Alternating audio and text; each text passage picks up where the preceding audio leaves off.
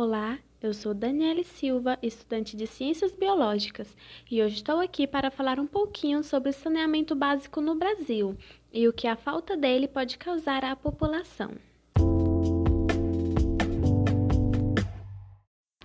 Primeiramente, o que é saneamento básico? O saneamento básico, como a própria denominação já expõe, é a infraestrutura básica para a garantia de qualidade de vida e desenvolvimento social e econômico da população.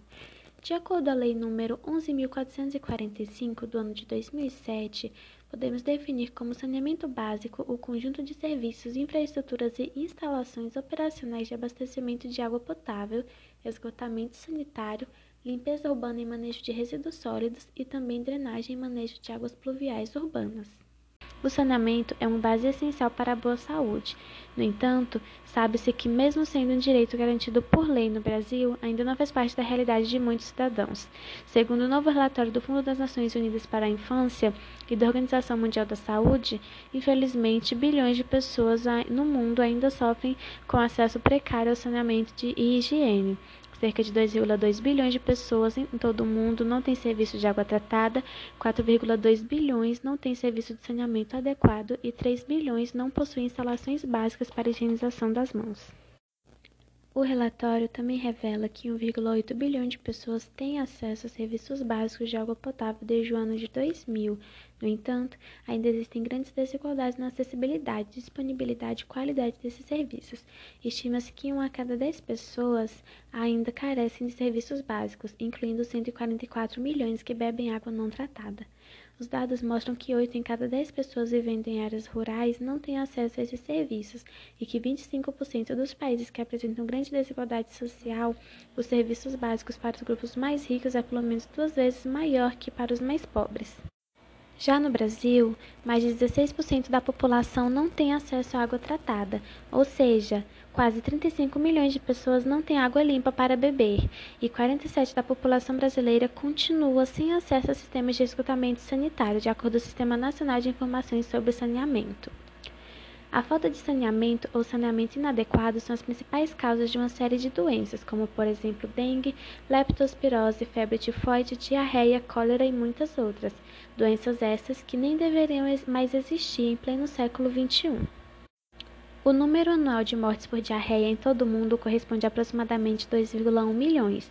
Nos países mais pobres, a diarreia é a terceira causa mais comum de morte entre crianças menores de 5 anos, ficando logo atrás das causas neonatais e da pneumonia. Segundo dados da Organização Mundial da Saúde, 88% das mortes por diarreia no mundo são causadas por saneamento inadequado. Desses óbitos, 84% são de crianças com até 5 anos de idade. A OMS estima que 1,5 milhão de crianças morrem morrem a cada ano em decorrência de patologias diarreicas. No Brasil, a doença foi responsável por cerca de 3,4 milhões de internações e 72 mil mortes de 2000 a 2015, e nas maiores taxas de mortalidade foram em pacientes acima de 80 anos de idade na região Nordeste. De acordo com estudos realizados pela Associação Brasileira de Engenharia Sanitária e Ambiental, ABS, somente no primeiro trimestre de 2020, o Brasil teve mais de 40 mil internações causadas por doenças relacionadas às falhas de saneamento básico. Foi um gasto de mais de 16,1 milhões para os cofres públicos, prejuízo esse que poderia ser evitado se houvesse o devido investimento no saneamento básico no país. Como já foi dito, o saneamento é imprescindível para uma boa saúde, e esses números são prova disso. No entanto, deve-se sempre lembrar que não são apenas números, são pessoas e famílias que sofrem todos os dias com a falta de água potável, tratamento de esgoto e com inúmeras doenças derivadas desse descaso com a saúde da população. Se 47% da população brasileira continua sem acesso a sistemas de esgotamento sanitário, fazendo com que haja proliferação de doenças, e 340 mil internações são realizadas anualmente por conta dessa doença, é indiscutível que isso afeta diretamente ao sistema de saúde, causando sobrecarga no mesmo. A OMS afirma que para cada dólar investido em água e saneamento, são economizados 4,3 dólares em custos de saúde no mundo. Se esses cálculos estão corretos, são aproximadamente 12 milhões de reais que teriam sido poupados apenas no primeiro trimestre de 2020. Entretanto, não é tão fácil assim. Somente entre 2010 e 2015, o governo brasileiro investiu por volta de 11 bilhões na coleta e tratamento de esgoto. Porém, para levar esse acesso a toda a população até 2033, o Brasil precisaria investir em torno de 16 bilhões por ano. Investimento esse que atualmente não é prioridade para o governo, uma vez que um, estu um estudo realizado pelo Instituto Trata Brasil, feito com as 100 maiores cidades do país, aponta que a maior parte delas tem um baixo nível de reinvestimento no setor de saneamento básico, ou seja, a maior parte do dinheiro é destinada ao pagamento de funcionários ou insumos e apenas uma pequena porcentagem é direcionada para a melhoria deste setor. O Brasil é um dos países que possui maiores reservas de recursos hídricos do mundo. No entanto, grande parte dessa população ainda sofre com a má distribuição dos mesmos. É nele que se encontra quase 14% de toda a água doce do mundo, mas ainda assim estima-se que, com todos os resultados obtidos ao longo dos anos, não será realizada com êxito a meta 6 da ODS, de que todos os brasileiros tenham livre acesso ao saneamento básico e água potável até o ano de 2083. A falta de saneamento básico e água potável atinge diretamente a população mais carente. No entanto, as consequências não se limitam apenas a esse determinado grupo, mas a toda a população, desencadeando uma série de doenças, como foi mostrado anteriormente, além de ser um ambiente totalmente propício para o agravamento de pandemias, como por exemplo a dengue e até mesmo a Covid-19. Em 2013, foi criado um Plano Nacional de Saneamento Básico, que visa, de forma geral, a universalização do acesso aos quatro serviços de saneamento: abastecimento de água potável, esgotamento sanitário, limpeza urbana e manejo de resíduos sólidos e drenagem e manejo das águas pluviais urbanas. O custo da universalização seria de 508 bilhões no período de 2014 até 2033, sendo que 300 bilhões seriam seriam apenas para água e esgoto. No entanto, essa meta infelizmente ainda está longe de ser alcançada. O governo federal buscou investir no setor o Programa de Aceleração do Crescimento, o PAC, que destinou em torno de 70 bilhões em obras relativas ao saneamento básico.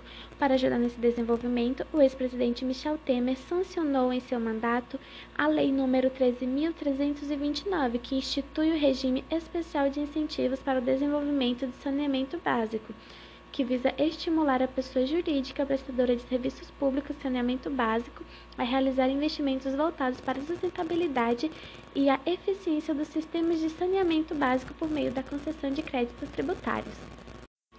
A Organização das Nações Unidas, a ONU, também apresenta uma série de medidas capazes de amenizar essas situações e oferece a manutenção dos recursos hídricos no Brasil.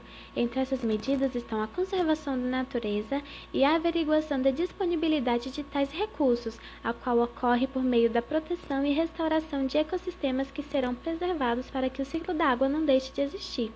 Outra, análise, outra ação é a análise da capacitação de gestores públicos municipais na área de saneamento e o estudo de como funciona a gestão integrada dos recursos hídricos e a participação da sociedade, por fim, a elaboração de planos de saneamento que visem levar água de qualidade para os cidadãos, além de rever como a água é tratada e por quem é oferecida.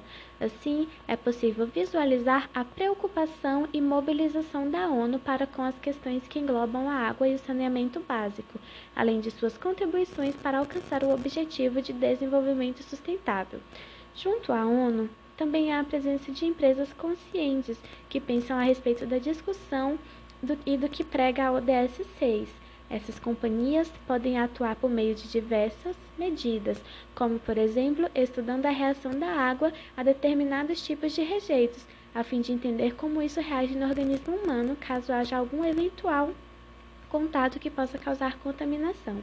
Também existem políticas públicas que têm como finalidade sensibilizar as pessoas para que, para que descartem conscientemente o lixo, diminuindo a poluição hídrica no país. Bom, por hoje é só. Muito obrigada e tchau, tchau.